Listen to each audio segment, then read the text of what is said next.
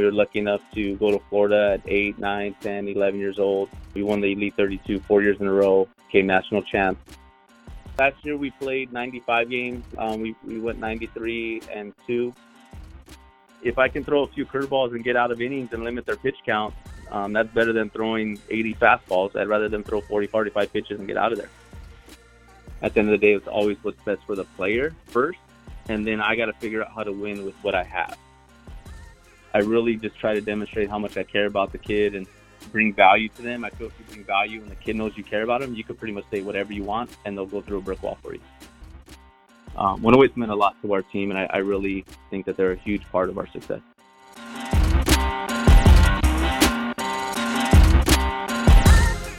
Fellas, fellas, fellas. Welcome back to the Farm System Podcast, your home for baseball development. We're here for you, by you, and with you. I'm your co host, Joey Cunha.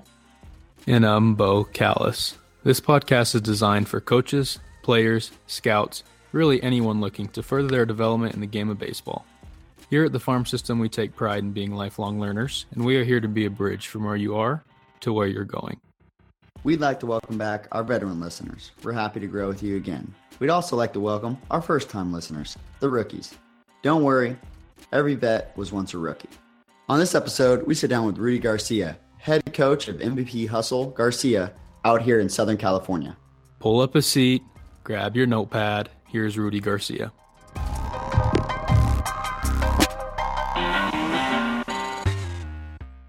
Welcome back to the farm system. We're sitting down with Rudy Garcia, head coach of the MVP Hustle Garcia team out in California. Rudy, we appreciate you taking some time out of your day to sit down and chat with us here at the farm system. Uh, thanks for having me, man. And yeah, I know Rudy, a big a big thing we wanted to have you on for is again, we're we're a holistic podcast and we want to come at this thing from so many different angles. And um, again, you're in that spot of player development and hearing your story and um, how you develop these players and where that what that team's done over the last couple years is just unbelievable. So we wanted to have you on and, and really have you speak to that community and also give insight for some of our coaches at the upper level because I think there's some things that can translate over there uh, for them for sure as well. Yeah, thank you. Thanks for that. Absolutely. And, and, before we dive into some of the stuff that has allowed you to be successful at that youth level, uh, can you tell our listeners a little bit about your journey through the game of baseball? Uh, my journey is um, interesting. It's for sure different. Um, I played a lot of elite travel ball growing up, all the way to about 14, 15 years old. And then I got I was pretty undersized. I graduated high school at 130 pounds.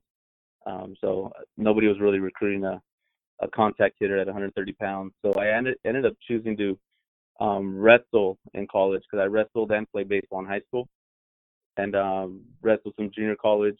Was lucky enough to be on a state championship team. Became a junior college All American. Coached high school wrestling um, when I was in my early 20s, but I always loved baseball.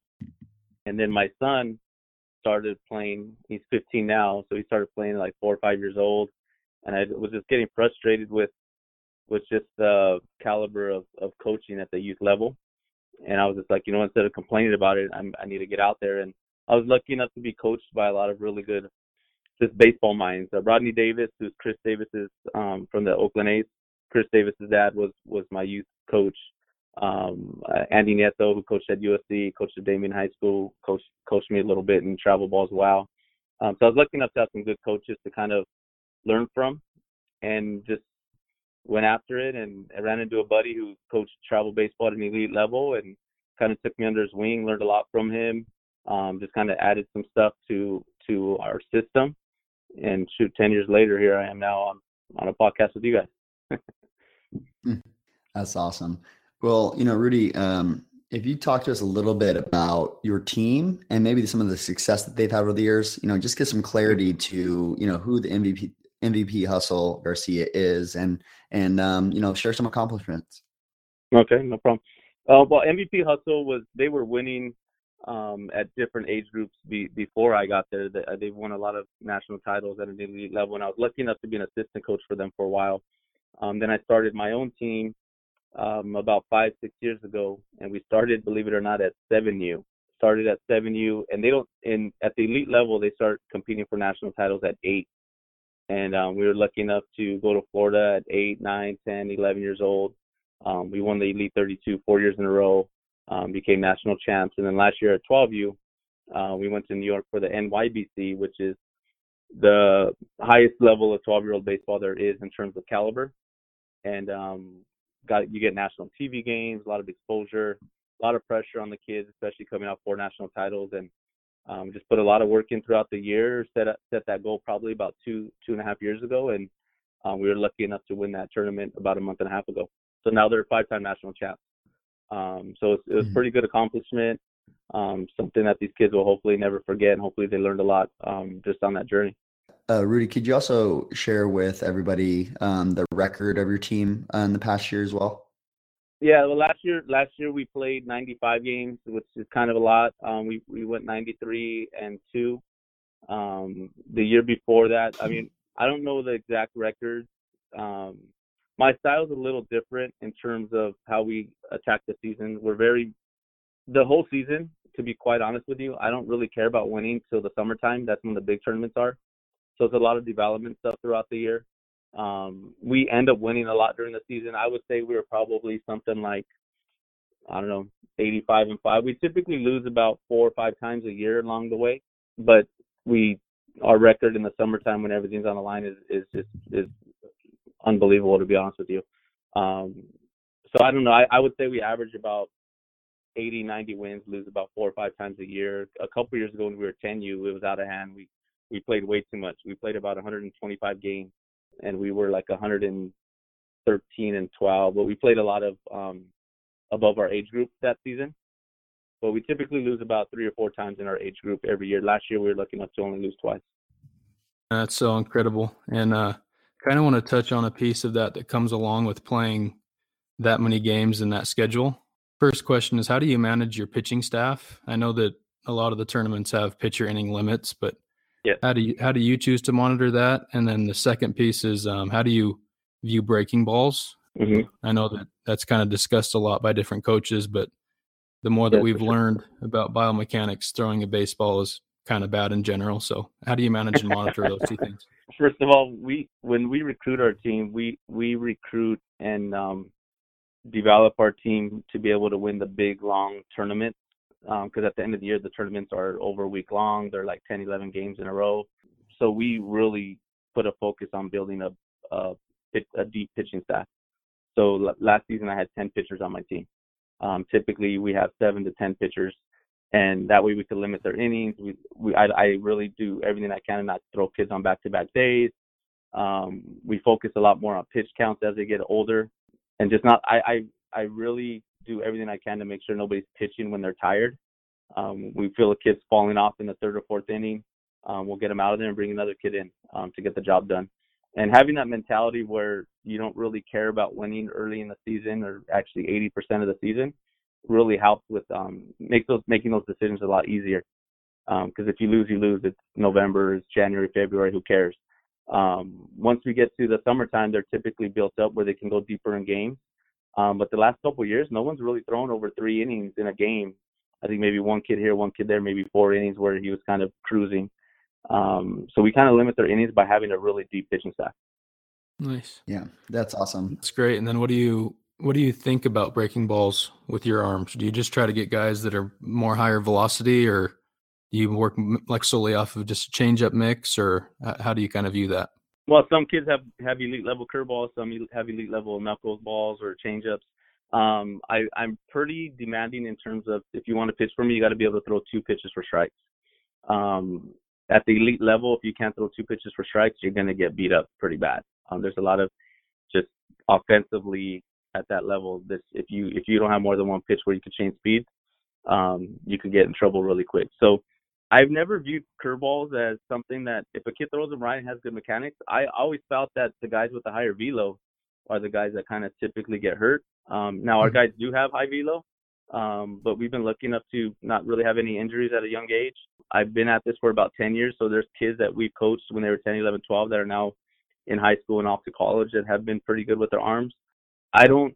I'm, I'm not the guy that throws 18 out of 20 pitch curveballs, but I, I definitely change speeds and want them to pitch. I feel that if I can throw a few curveballs and get out of innings and limit their pitch count, um, that's better than throwing 80 fastballs. I'd rather them throw 40, 45 pitches and get out of there. Yeah. Yeah. That's awesome. You know, one thing I really wanted to dive into as we kind of move forward here as well is you have a very interesting way of developing, you know, the player's mindset and, um, you know, how do you come about that? And, um, what do you think about that um, as a way of developing players in that sense? I know if you really want, I think this is a great opportunity for you to dive into kind of your guys' scheduling and how you develop players in the first place, like how you set that culture and the, you know, private facilities and things you take advantage of. Um, but yeah. yeah, if you just want to, you know, dive into all that, I, you know, it'd be great. Yeah, and I think coming from a wrestling background, everything is about just competing, competing every pitch, um, competing when you play catch, competing um, with your teammates, compete. Everything's about compete, even competing and how much work you put in, um, how how much time you're spending developing yourself. We've kind of created that culture where we we had a lot of guys putting in some work on their own time, and we saw a lot of success. And as as young as eight nine years old, believe it or not, some of these kids had some hitting coaches, some elite like strength conditioning guys, and the results we we saw were just unreal. So we started posting that social media wise and look at this kid putting in work at seven in the morning, look at this kid hitting at nine o'clock at night. And then all of a sudden the rest of the team wanted to kind of get some recognition for putting in work and before you know it everybody's putting in work. So we just kind of set it set that culture where you're always competing, you're you're always getting after it, you're always trying to develop because I feel it's my job to kind of help increase their baseball IQ, teach them how to be good teammates, and teach them how to play the game. But I'd rather them go to experts outside of practice to learn how to develop their swing and their patterning and their mechanics. I, I feel that there's guys better than me at that. Um, so my players are elite on the field, and I feel I'm elite on the field, and I'm elite at teaching the teaching the game. There's other guys out there that are elite at training and um, I want my players to go to those guys. Um, and I've seen success doing that. So um, even before I kind of use that as a philosophy, um, the first time I, I noticed that was I was an assistant coach on a team uh, a while ago, and I, we had two kids that were probably the best 10 year olds, not just in the country at that time. They were two of the best 10 year old players I've ever seen, um, even to this day. And by the time they were 12, they were barely good enough to be on our team. And then we had on the flip side, we had guys that were kind of eight, nine hitters, role players. That by the time they were 12, they were batting first, second our lineup. They were our ace pitchers. I saw them develop, and I was trying to look for what they did differently.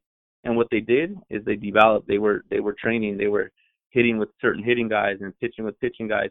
Where the other kids that were elite at 10 would, would miss practice a lot. They they never really went outside of practice to put some work in. And it's crazy how just from 10U to 12U how much they fell off. Um, they still ended up being pretty good high school players, but they never ended up really becoming Division One college players like the rest of the team.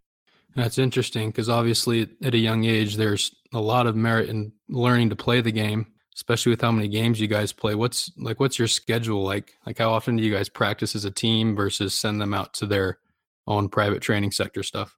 It's evolved over the years. Um, we practiced less and less over the years because I wanted to free up some time for them to do their training and also keep up with their schoolwork, which is a big part of our program. It's really important that they have good grades because obviously, no matter how good you are as a baseball player, if you can't get on the field because of your grades, and so it went from like three times a week to two times a week to like six times a month. Um, early in the year, we're pretty much once a week. Every once in a while, we'll practice on a weekend when we're not playing. Um, mm-hmm. but they're they're constantly training um, maybe two, three, four days a week. They go to their hitting guys, their pitching guys, and then once we get towards the summertime, right around March, I mean, right around April, May, the end of April, early May, we start picking it up and going a couple nights a week. And then um, in the summertime, it, it just depends where we're at. I'm really conscious of not peaking too early because it's really it's really important that we we win the tournaments in in the summertime in June, July um, I've had teams that peaked a little early. We peaked in May and June. It was a grind to get through July and August. So we we really focus on peaking at the right time. So it, it kind of evolves on where we're at in the process. Um, but I'm lucky enough where these kids put in work on their own time. It's kind of a thing where they know that if I want to keep up and I want to be on an elite team and play against the best players in the country, I got to put some work in. No, yeah, that's really good. And I, you know, the thing that makes me think about when we go that direction and how you guys are structured is you know really important how important that communication is going to be between your players you know private coaches and knowing when they're thrown there and you know again obviously with your guys' games throughout the year. So could you kind of dive into like you know how important those communications are and like ways that you go about um, communicating a lot of those things with your players and also with their coaches and parents? Yeah so uh, some of the instructors that they have um, i i know them pretty well and i'm able to kind of let them know like, hey, can you let so and so know that you're kind of flying open or that you keep spiking balls or you you, you don't have a feel for your off speed pitch and have work on that.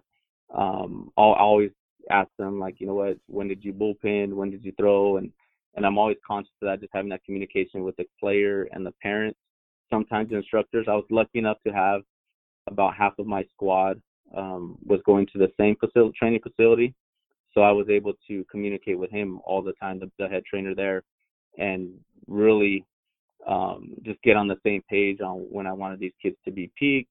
And he would communicate with me on on their onboarding program and how many innings they should be throwing. Where there'd be times where I, I'd call him and say, hey, how many how many pitches do you think so and so can throw? He's like, oh, 30 pitches, and he'd be one of my best players, best pitchers. So then I would just be like, all right, cool, I got to find a way to win with him only throwing 30 pitches and we would just communicate that way because at the end of the day, it's always what's best for the player first, and then I got to figure out how to win with what I have, if that makes sense. Instead of the other way around, where mm-hmm. I feel a lot of coaches are what's best for the team, and then the player's success or health is secondary. I kind of do it the other way, where they'll tell me, okay, you know what, he should be ready to throw 40 pitches now, 50 pitches. Okay, now I got to put a plan together to win with that amount of pitches. Yeah, I like that a lot. I kind of wanted to touch on, go back and touch on your practice. Um, if you guys are only getting together once a week or so, what do you like to get in? Like, what do you make a priority?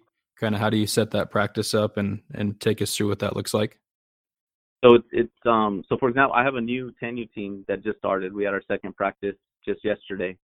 Um, because we don't focus on winning early, everything's about development. So we got a, I mean, we were there about two two hours fifteen minutes yesterday tops, and I mean we had different different stations where we're doing simple like we're just teaching them how to take a lead and how to take a secondary lead. We had another station where they're working on bunting, uh, another station where they were doing tee work, and then once we got on the field and warmed up, I had one coach take my catchers and they're just working on basics, framing and blocking. Um, another coach had outfielders and just drop stepping and, and understanding how to when to catch the ball with two hands, when to catch the ball with one hand, I had the middle infielders that that was I was more of a middle infielder leadoff guy. So um, with my middle infielders, it was just footwork, and I think um, we got as far as um, when to throw, when to flip to for double plays, and when to throw over. Um, we didn't even get to the second baseman yet on on on footwork at second base. It was just all shortstop work, um, how to feed. So really basic. Where next practice, we'll add a little bit more stuff. The the guys um instead of leads and reads, we'll we'll do that for a little bit, but then we'll be will actually be how to read a pitcher and how to get a good jump. The catchers will will focus on their throwing footwork. Um, we'll get in the middle infielders. We'll we'll focus on the second basemen and turning to double play. So and we'll actually probably do a light bullpen next week. Um, kind of build it because their arms feel really live right now, but I'm really careful with how much they're throwing at practice. Um, because I feel that because they haven't thrown for a couple months, just because their arm feels live doesn't mean it's ready to throw 80 to 100 pitches. Um, so we're just going to try to build it up, throw a light like 12 to 15 pitch bullpen, and kind of build it up from there. So I because I look at the the entire season as a puzzle, this is really like we're barely out of the batter's box in terms of our season. So we just start off really slow, um, and then we end the practice, which I'm a big fan of. We call them workups or game simulations. We end practice with three innings of that, and there's a lot of baseball IQ type coaching um, where we had kids not at the right place for a cutoff, we're not backing up the, the throw the right way, um, where we do a lot of coaching during those game simulations where I'm pitching behind an out screen, but we have a defense out there, we have kids hitting, and it's live, it's, it's live simulation stuff. So I, I feel that we're pretty efficient, so we get a lot of stuff done in that one practice. That's great. I appreciate you opening that up for us. Kind of wanted to transition now. I know that you guys don't recruit a ton. Uh, you're fortunate to have a lot of your guys kind of come back yeah. each year. I'm sure at that travel ball level, though, you're always keeping your eyes open. Can you kind of take us through what you're looking for uh, if you do recruit, what that looks like, and then what type what type of players fit what you're doing there? Yeah, I mean it's evolved over the years. Now we, I mean we we have a tryout. and We're lucky enough where we get a lot of kids at our tryout. And we get a good look at at just a lot of just talented kids. Unfortunately, there's some talented kids that that we have to turn away at times. But what I'm looking for are athletic kids with big arms. That's what I'm looking for. That's what wins is is the big arms. So if they can hit a little, that's a huge bonus. A lot of times at the younger age groups, the kids that can that can hit a little bit can also throw. Um, so I, I really look for elite level athletic kids that can throw, and then we everything else I feel like we can teach. So that's kind of where we start. Uh, then you find I find out like my who are my core four or five players are, what positions they typically play, and then just kind of build around that. Um, I don't want to have eight third basemen or um, I would love to have eight shortstops if they're all comfortable with playing different positions. Um, but it, I start off with pitchers, then catchers and shortstops. Like that's the.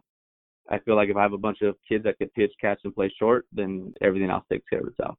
That's awesome. Um, you know, I really wanted you to dive into this as well. Is is you know, what do you believe you know your role as a youth coach is, and what is the role of a youth coach? Just basically, you know, like in general, what are you to the kids, and what should you be to the kids?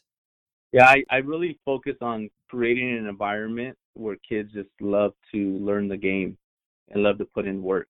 Um, that's kind of my role is just to create that environment. And don't get me wrong, like I don't want to, I don't want you to think like I never raise my voice or get on the kids if, if they're not hustling or they're not being a good teammate. I will get on them. Um, but first and foremost, what I do is I really just try to demonstrate how much I care about the kid and and bring value to them. I feel if you bring value and the kid knows you care about them, you can pretty much say whatever you want and they'll go through a brick wall for you. I even tell them, I said, raise your hand if your parents have ever yelled at you or gotten mad at you. And they all raise their hand. I said, do they still love you? And they all say yes. I said, I'm the same way. Yeah, I'm to get on you at times when you don't do the right thing, the same way your parents will, but I still love you.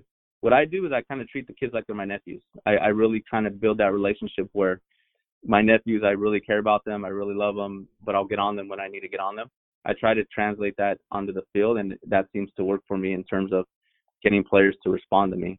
Um, so just being that mentor, being that role model, I try to pride myself in having a lot of poise, and I really feel that that the kids feed off of that. And over the years, as they get older, they kind of understand what poise is, and I really think that that's what's translated into a lot of our success is when things get crazy, umpires make bad calls, or you make an error, or you strike out they still have that poise and that mental toughness to kind of grind through that. Yeah, it's so awesome. I, I love that you with you being in the game so long. Where where do you think youth coaches go wrong? At least what you've seen as far as not getting their guys to play or maybe kind of burning them out. What what have you seen at that youth level as far as what they're maybe doing wrong when they're going about interacting with their players? I, I think not having maybe a good strategic plan on how, how to an, handle the ups and downs of the season, but I think a lot of coaches pick one or the other in terms of they're either all about development or they're all about winning, and where I think they go hand in hand. And if you really focus on developing them into winners and, and focus on just playing the game right and coaching them right, the winning kind of takes care of itself. And not, I think a lot of people focus on the result, um, or they don't focus on the result at all. Like I think it kind of goes hand in hand, and um, I, I think it's just really challenging. And sometimes with with head coaches where they go wrong a lot of times, and I struggle with this still to this day, is not asking for help sometimes. And I think that I'm lucky enough to have a really good coaching staff. I, I really do my best to have coaches on my staff that don't have kids on the team. And I think a lot of coaches, I see them out there and they're just, there's just so much for them to do. And they end up not doing everything right because it's just overwhelming. There's just so much. Like I'm not an expert on working with catchers. Uh, one of my assistant coaches caught a little bit in college, so I let him have my catchers. I tell him what I'm looking for, what I want, what I want to work on, and he goes and executes it and goes and does it. Um, so I think some coaches go wrong by just not asking for help or surrounding themselves with with other quality coaches.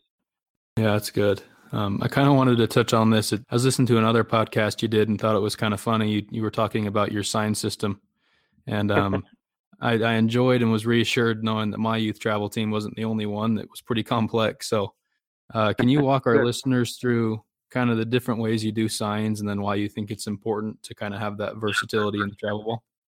Yeah, well, there's a couple of reasons why we do. One of them, it, it just keeps the game fun, keeps it interesting. There's a lot of verbals that we use. So we use regular traditional signs where some if you touch the bell, it means this, or if you touch the hat, it means that. We have traditional signs, but what we do, we have a verbal system where we could change them at any time. So what I my goal is to make the signs as easy as possible, but I can change them at any time, and the kids are on the same page. Um, so we have a lot of different verbal. We have like four or five different still signs. Like how I show them how many outs there are will determine if we're stealing or if it just means how many outs there are. Um, I might say a, a certain day of the week might mean something. I might say a certain color might mean something. Sometimes it means nothing. So we just kind of start off with the basics and then it, it evolves and um, every two or three months you just add this and then add that and then before you know by the end of the year you just have this your own language and it just seems to work because whenever we get to start playing teams out of state and play on the biggest stage it seems like every single year there's one or two teams trying to steal our signs or they actually do sometimes and then we have to change it on the spot where it doesn't really distract us and maybe we could cross them up so we try to be as complex as possible because um, it's a huge advantage if you have my sign. You know, pitch is coming, or you know when we're picking off. It's a huge advantage. And on the flip side, it's a huge advantage to us if I know when you're picking or when you're throwing an off-speed pitch.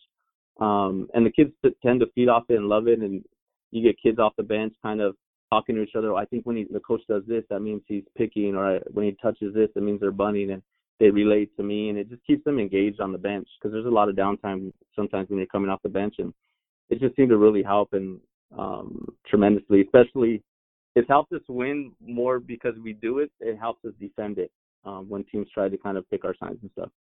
Hmm. That's actually obviously really smart, but really simple and really complex to pick on the opposite side as well. Um, that you guys can change it so much, but uh, you know, and um, now I really want you to dive into is what does 108 performance uh, mean to you, and why do you continue to send your players to the academy? I know a lot of your guys have gone there um, and I believe that was the the academy you were talking about earlier that a lot of your guys have gone to. So if you could dive into that, uh, it'd be awesome. Yeah, so I, I credit 108 Performance with a lot of our, our success, mainly because about half of our squad has been training there um, in the off season. They train there all all throughout the season, and we just had a really good communication going back and forth with Eugene Bleecker in terms of when our kids peaked out at the right time, keeping them healthy, what he's been working on with them, him and his staff, um, then I would be able to kind of communicate with them their results over the weekend. Um, so that relationship I had with him and the level of training our, our kids received was just unbelievable. Um, and I just seen so many results over and over. And, and one of the cool stories is one of our one of our big hitters was kind of a eight nine hitter pretty much his whole time with us ever since he was seven eight years old. He he always had elite power, but was kind of inconsistent as a hitter. And that kid was spending four or five days a week at 108 Performance for a good year, year and a half, and started off the season right around the eight nine hole, three four tournaments in, move up to the five. Hole, and by the middle of the season, he was one of the best power hitters in the country. He's unreal. Just um, the results that I've seen from him have just been something that hardly anyone's ever seen from somebody that was just a eight nine really good power hitter, very inconsistent. The consistency he showed throughout the year was just a direct result of the hard work and effort he put in, but also the training and coaching that that he received at 108 Performance. So um, 108's meant a lot to our team, and I, I really think that they're a huge part of our success. Yeah, they definitely do a good job down there. Rudy, we think we thank you for hopping on. Uh, Joey and I really appreciate you sharing some of the insight on what you guys do. If any of our listeners want to contact you, reach out with any questions or anything that you've covered, what's the best way for them to do that? I mean, best way is either catch me on Facebook or Instagram. You just go to Rudy Garcia or look for MVP Hustle, and you'll find me pretty easily. And um, I'll get back back to them as soon as I can. But I appreciate appreciate your guys' time, man. Appreciate. I love talking baseball, so I, I appreciate it. Yeah, man, absolutely. And um, again, you giving back to the youth level something again as a as a, a fellow coach as well. Um, what that means to the game, what that means to society is just huge. So we appreciate everything you do and the, your development methods and um, what you guys have been able to do and teach some of these kids some of these life skills. So thanks again for jumping on with us. Oh, thanks again. Thanks, guys. Thanks, Bo. Thanks, Joey. Thanks, Rudy. Man, love that. Uh, Rudy can sit down with us and just share that perspective of, you know, just going down to that youth level and some of the elites down at that level and what they're doing. So that's great. It's going to move the game forward. This call takeaway is brought to you by Quality at Bats. Don't forget to visit qualityatbats.com to further your mental approach to the game. Yeah, man, I enjoyed having that different perspective on the podcast. What was your biggest call takeaway, Joey? Um, I think my biggest thing with uh, Rudy is he has this humbleness about him that you know he knows what he doesn't know and he knows where to outsource. And we talked about that through a couple different episodes. Um, I love that, and I also love you know he's a high level communicator, so he's really really good at you know I've seen him and I've heard him talk to a lot of different uh, kids and different age groups and you know again with adults and communication obviously and with his those instructors and stuff and i just i love how he communicates and so i think those are big big things for me is just again the communication his mindset on development and also to his humbleness um, when it comes to outsourcing how about you bo yeah mine kind of just builds off that you know you can tell how genuine he is uh, through throughout the interview and i love how he wants what's best for his players and their development i think that travel ball and youth sector nowadays. There's so many games and it's all about winning and you know the coach is almost in it for himself. So I, I love how he's focused on their development and even goes to the length of admitting that he might not know everything. So he's sending them to different facilities and you know he mentioned 108. So I, I just really loved how humble he is and how he puts his players first. And I think that's why you know he's done such a good job uh, at that travel ball level. I mean, love that stuff. And guys, this is a great episode to share because again, it does come back to development. If you, you know, our main jobs as coaches is develop players. So I think there's always a mix of you know what guys are doing. Anybody that's developing players, I don't care what the age group is, um, and especially at the the level that he's doing it at. Um, and you know, he's developing these players that everybody's recruiting. Um, so knowing how they've been developed also helps you know how to coach them and also can be integrated into your plan as well of how you develop guys. So this is a podcast great for everybody and how you can, you know, integrate a lot of these things into your programming and maybe how you're developing players and maybe teach you some ways that some guys are learning to outsource and how they're taking advantage of those things as well. Um, but yeah, as always, guys, share this episode, reach out to us, tell us what you want to listen to, who you want to listen to, what you love, what you didn't like, what you what you want to talk about Guys, let's do it. Let's talk about it. But until next time, farm system out.